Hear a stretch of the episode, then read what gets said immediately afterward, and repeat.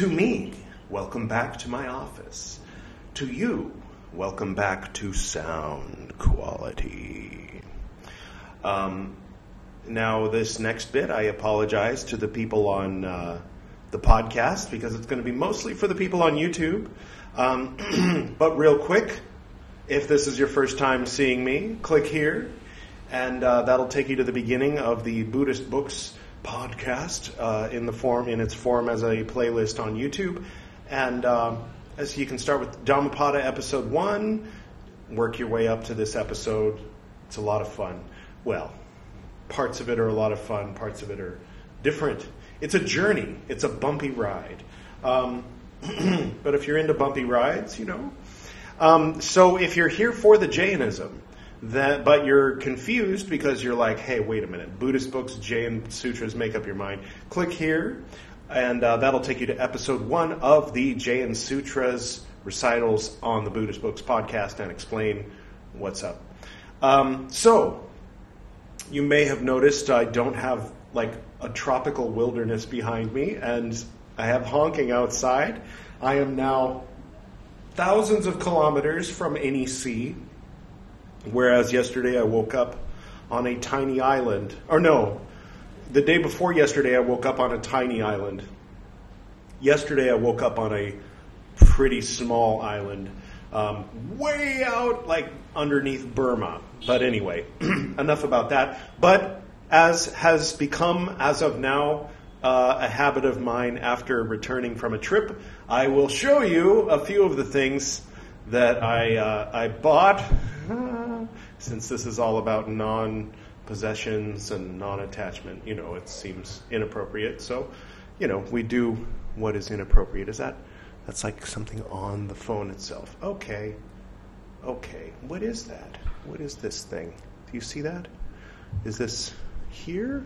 Oh, that's this. Okay. Ta da! It's a Buddha candle. All right. I was wondering, is there a bug on the lens or something? So first, we have a proper conch. This uh, reminds me of the ones in Hawaii that I asked my mom to buy for me, and she said no. so now I will show off for you my my conching skills. I didn't actually think that was going to work. Uh, I'm, I'm kind of amazed. That was weird. Anyway, maybe it's a past life thing. I was going to do something really awful and say never had one lesson like Ferris Bueller since we're all Gen Xers here, right? Um, so that's that's the conch. Uh, this was a gift from Priyal. It's a peacock. I figure it's appropriate for my multi. I know you can only see pretty much Buddhist things from this angle, but but here we have uh, some Sikh things, Christian, Jewish, and uh, Hindu, and a lot of other things. So now we have a little bit of the Yizidite going on. Yeah. Okay. Um, here they call it curd. We call it yogurt. It's a joke, sort of a pun, but not a classic pun because the spelling is different. Anyway, um, so let's start. Let's go in order here. So at the airport in uh, well, actually, I'll start with this one. I hope that this doesn't offend anyone, but I am going to name him Puluga, even though he appears to be more of a devotee of Puluga. Perhaps it was the half Christian upbringing, um, just an honorary you can represent while you're here. All right. Um, yeah, so Puluga, as you might remember, was the, I assume formless, but I don't know, the one god in the animistic monotheism of the native people of the Andaman and Nicobar Islands, generally speaking, at least some of them. And uh, he lived at the top of Saddle Peak, but then when a bunch of foreigners came, he moved up into the sky. But I am going to go ahead and give him an avatar and assume that at one point he incarnated into one of the tribes of those islands. So this is Puluga. If that offends somebody out there, please comment below. I'm curious. Please, please tell me. I, I would like to know. Um, yeah, Krishna also was uh, an incarnation of Vishnu, and you know, in Hinduism, people are always incarnating. Shiva incarnated as a king once, and uh, there's turmeric all over his palace, and he fought off Genghis Khan. Way to go, Shiva! And uh, anyway, so then next we went to Port Blair. I always say Saint Blair. I don't know why. I think I got some color, didn't I? Out in the in the sun, out in the tropics for ten days. How long was it? Anyway, so my wife's Mausi, is that right? Um, had told me that you shouldn't just go buy a Sai Baba. It should be a gift. And uh, so I asked my wife to give this to me. And you can see he's got shells because he's from Andaman Islands. So that's fun. And he's very bright orange. This is my Sai Baba. I finally have a Sai Baba. Yeah, you can be present too, just for today. And then, um, so, so he came from the Port Blair airport in Andaman Islands. And then we had a layover in Hyderabad, specifically because I left her laptop in Hyderabad three years ago and then uh, you know worked out. Okay, next time I'm doing a layover in Hyderabad. Thank you for the Chikung uh, accompaniment to our meditations. If that doesn't make sense, then you don't know me very well, do you? Um, yeah, so so we stopped in Hyderabad to get the laptop after three years, and they they gave it to us. It was very nice. And while we were there, we stopped at a little shop in the airport, and I really liked this particular Ganesh. And those who've known me for a very long time know that, uh, well, at least I used to have this habit where I would buy a beautiful statue of Ganesh, and then the first person to say, wow, I think I want to start a Ganesh shrine. I would pick it up and give it to them and say, "This is the beginning of your Ganesh shrine." Then I would go out and seek out, or you know, one would find me a uh, another beautiful Ganesh, and so so it went several cycles of that. So there are several Ganesh shrines out there that I believe probably still have the uh, Ganesh that used to be on my old shrine at one point. But now I have a shrine for all the folk. I'll go ahead and uh, put a clip in here. As you can see, we're adding these new guys to the mix. And uh, here we are back in time from where you just were. Time travel and editing. They're just like they go together and they're all here, but in the future, they will be where you just saw them. Let's get to the reading, shall we? Um, first, let us um, enjoy the uh, the recital from this YouTube video that I'm going to borrow for uh, for this episode. The Guru Vandana Sutra, obeisance to Guru.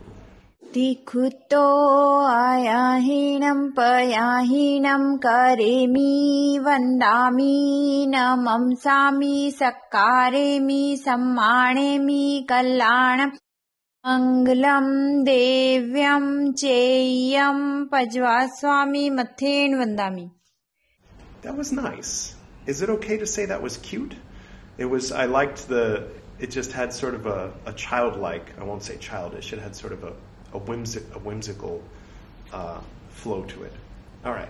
So now that you have those phrases more or less in order, let's move on to um, Upadhyaya Amar Muni, the 20th century Jainist saint's uh, translation into a more flowing kind of English of that sutra.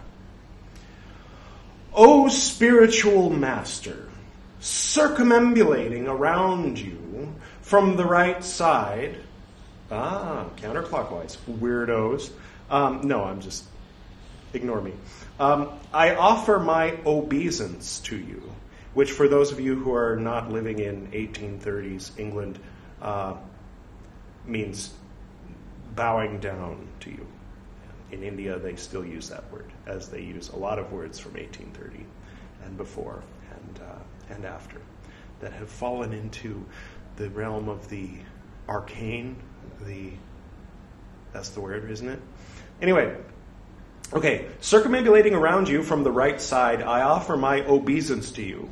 I offer prayers of praise, bow down, honor, and respect you. the embodiment of welfare, of auspiciousness, of divinity, and knowledge. I bow my head and offer my salutations to you. I worship you with my thoughts, words, and deeds. Okay. All right. I just have to say that would make an interesting pickup line. Uh, just the last couple lines. I bow my head and offer my salutations to you. I worship you with my thoughts, words, and deeds. Smack would probably be one of many appropriate responses. Okay, that was the levity. Let's move on to the analysis. In the spiritual voyage, okay, more levity. Let's get back to. It. In the spiritual voyage, uh, voyage. Okay, in the spiritual voyage, the guru is the captain of our ship. Cool. All right. taking notes, if you're running a cult. Uh, in this ocean of life, he takes us across shores by protecting us from the turbulences of passions such as anger, pride, and greed. And lust. I didn't say that. All of us are aware of the inconveniences one has to face in a house filled with darkness. One loses the ability to differentiate between a prowler and an occupant, a rope and a snake. If the darkness is dense, one even loses sense of discrimination between real and unreal. But when a lamp is lit, its flame illuminates all the corners of the house and warms our hearts. We can immediately perceive the difference between the prowler and the occupant, the rope and the snake. Be embarrassing tying someone up with a snake. Anyway, how significant light is in our lives. That's the analysis. I like it. That's a good analysis, I think. Is it an analysis? I don't know, but I like it. Okay. The darkness of ignorance tangible worldly darkness is one kind of darkness, but there is another kind of darkness which is infinitely denser than this. When that darkness prevails, thousands of lamps and suns cannot dispel it. It is the darkness of ignorance. The darkness of our inner self. Let's read on, see if that makes sense. It is this that has created so much turbulence in this world. I think malice also. There's some uh, not so ignorant people intentionally fucking it up, as well as ignorant people following along. And uh, yeah, anyway. Okay, Every person trapped in the web of sensual pleasures undergoes suffering, and the path to emancipation is not visible at all.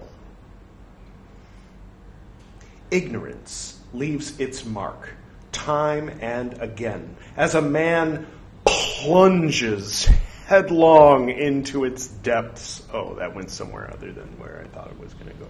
Taking a monk for non monk and non monk for monk. I'm not a monk. God for non God, he's a God. Non God for God. Religion for irreligion. And irreligion for religion. Yeah. Soul for non soul. And non soul for soul. All right. Significance of a true guru. This spiritual ignorance can be dispelled only by the guru. The grammarians have said that gu means darkness and ru means deconstruction. Thus, one who dispels darkness is the guru. Nowadays, the notion of guru has lost its worth in the minds of people. This is because statistics show an alarming figure of 56 lakh people in India professing to be gurus. That means 5,600,000, just in case you're not in India. This is indeed a curse for those who seek a true master. The Jaina scholars enlisted very lofty duties for gurus. For the position of a guru, neither knowledge nor action on its own is enough. Only harmony of knowledge can create a guru. But in today's world, there are those who live opulent lives, yet claim to be gurus. We all know that you're talking about Osho. You can say it. Um, no, I, I, think he was pretty cool, although he did have a lot of Rolls Royces. Anyway, yet claim to be gurus and give discourses on the illusoriness of this world. How can a lame person help others walk to their goal?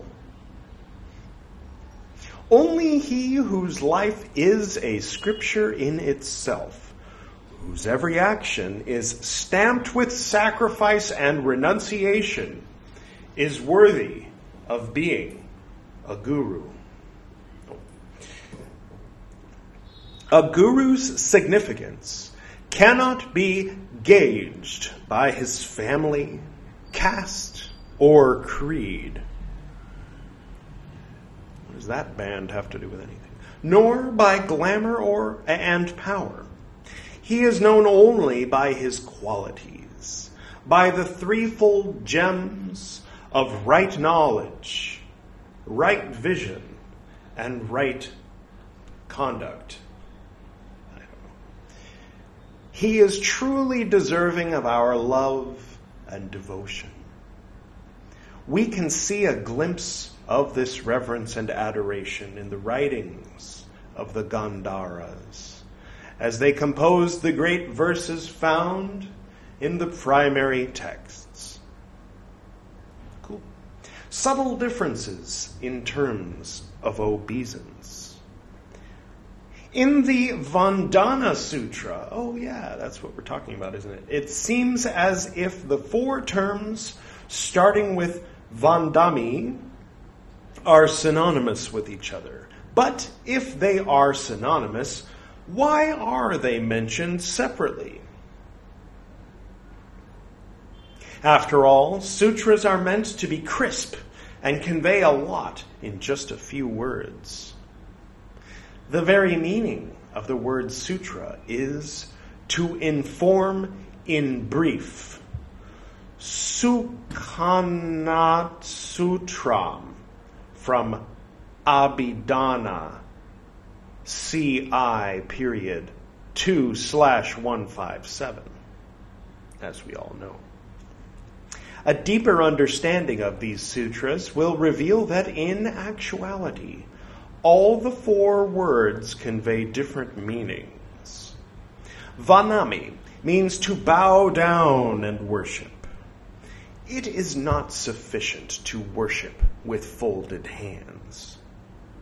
One must also worship with one's speech by cleansing it of any deviations. To see a great person and not praise him is a theft of words. Such a person is ignorant of the feeling of joyous appreciation and does not deserve the blessings of his spiritual master. Namamsami means to do some maskara or to fold one's hands in worship. This implies considering the worshipped one as great and godlike. It is only when the aspirant resolves to consider his guru as the greatest with a heart full of devotion that his obeisance is truly worthwhile. Prostrating before the master with an empty heart is a futile action. Such worship is lifeless and nothing but exerting the body. Sakaremi means to respect the guru from deep within. While prostrating before the master, do not keep your heart empty, but fill it with the nectar of respect and devotion. Samanemi means to offer felic- felicitations or honor one's guru. I'll look it up later. Must be one of those words. One must not miss paying a visit to one's guru whenever the opportunity arises. I mean, I suppose I can relate to this when I think of Gordon. I think uh, in the 18 years that I knew him before he passed away, probably not a week went by that I didn't see him four nights. Usually after 1 a.m. And more often it was more like six nights. But he would hate being called guru or anything but friend. But he was my teacher um, and friend. He traveled he that he spent a lot a long time in uh, like Christian Rosenkreutz, he was on his way to Jerusalem, but he got sidetracked and spent a lot of time in North Africa, like years, decades, something like that. And uh, I probably wouldn't have thought to leave California permanently until after he passed away. But then he passed away, so there was nothing, uh, nothing really anchoring me there. And there was all, all of that, all of those years of wanting to travel, in part to follow in his example. all right. Uh, do not consider the Guru's arrival as an ordinary event. Make it a point to visit him despite a hundred emergencies. When Bharata Kakravarti heard that Ursabadeva had arrived in the garden at the outskirts of his city, he rushed out to meet him, unmindful of his being bestowed the title of Kakravarti and leaving his son's ongoing birth celebrations. This is known as Bahumana, or special respect. Kalanam means well being in the ordinary sense, but there is a deeper meaning to this. Chakang. Thank you. Um, as explained by Sri Bhanuji Dixita, son of the great grammarian Bhattoji Dixita. He says that Kalyan refers to morning worship like morning, in the morning, sunrise, not like. Kalye pratal kale anyate ana sabde. In parentheses, va passe from Amarakosa 1 slash 4 slash 25. Obviously. This means that which is recited in the morning is kalyan. Kal means morning and ana means to recite. The dark night departs when morning dawns. Sleep gives way to wakefulness, and the first thing to remember is the names of the great souls. Not where my phone is and, oh, god damn it, I didn't charge it. Meh. You and I have to work on that. All right. the Guru's name is befitting of this. Thus, the Guru is he who brings well being or kalyan into our lives. Akarya Hemachandra gives one more meaning of Kalyana. Kalyam Nirujatv Am An Atiti. From Abhidhana Kintamani 1 slash 86. Of course. Here, Kalyan means good health, being free of disease. That which brings good health in a person is Kalyan.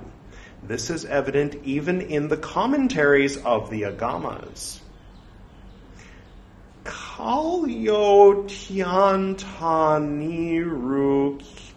Tiantaniruktaya, new word, Moksastammanayati, new word, Prapayatiti, Kalyana, and final word, Mukti Hetau, from Uttara Tika A period 3. Here, it is said that Kalyana means liberation. This is the right this is that state where the soul becomes free of karmic blemishes and finds its rightful place, place finds its rightful place in the core of our being. So he who gives us liberation is Kalyan. This applies to the Guru perfectly because he truly takes us on the path of liberation with his discourse and blessings. The next word is Mangalam. Mangalam.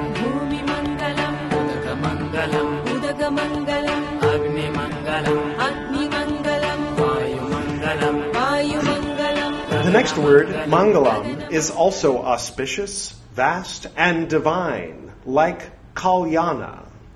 When we enter the depths of grammar, we see many etymologies of mangala. Sorry. Each of which renders yet another beautiful meaning. On the basis of avasyaki Niryukti Akarya Haribhadra writes in the commentary of the first sutra of the first chapter of Dasavayikalika Sutra, Mangyate equals Adhigamyate hitamanena iti mangalam. Quote, that which brings beneficial results to the aspirant is Mangal. Did I mention Mars is also called Mangal? Um, Mom, that's M-A-M, Mam, Mam Galayati but Bhavati, uh, no, I'm going to pronounce it the way I think it's pronounced, which is definitely not how it's pronounced. Mam Galayati Bhavaditi Mangalam Sansara Dapanayati. Quote, that which frees the soul from the shackles of this world is Mangal. End quote. Both the above meanings apply perfectly to the guru. It is the guru who brings about the well-being of the inner self in the aspirant and removes the shackles of worldly possessions. Maladari Hemakandra or Chandra, the great commentator of Visesavasyaka Basi says, Markyate equals Alan Kriyate Atma Iti Mangalama. That which beautifies the soul is Mangal. From Visaya Ga 23 Sisya Hita Vrti. Modante Anena Iti Mangalam. That which brings joy and happiness is Mangal. Mayante Pujyante Anena iti mangalam, that which makes the aspirant worthy of worship is mangal. Go ahead and close there. It's kind of in the middle of a section, but we'd go way over our targeted half an hour per episode to finish that section. So thank you all for going on this ride with me, as always. We'll pick up where we left off uh, next time, perhaps tomorrow, perhaps the next day, sometime soon. And uh, we're diligently, we're almost halfway through with this book. And then we will move on to da da da da imperial uh, uh, onto the Pali scriptures. But until then, um, don't forget to meditate and uh, do yoga. It's just just friendly advice, not commands or anything. And uh, all right, okay, let's close. Thank you to everyone who joined us for this recital.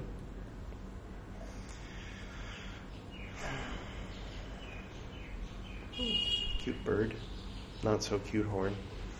To the north and to the south, to the east and to the west, to the spirits of light among us and to the spirits below, we send out our reverent love and compassion.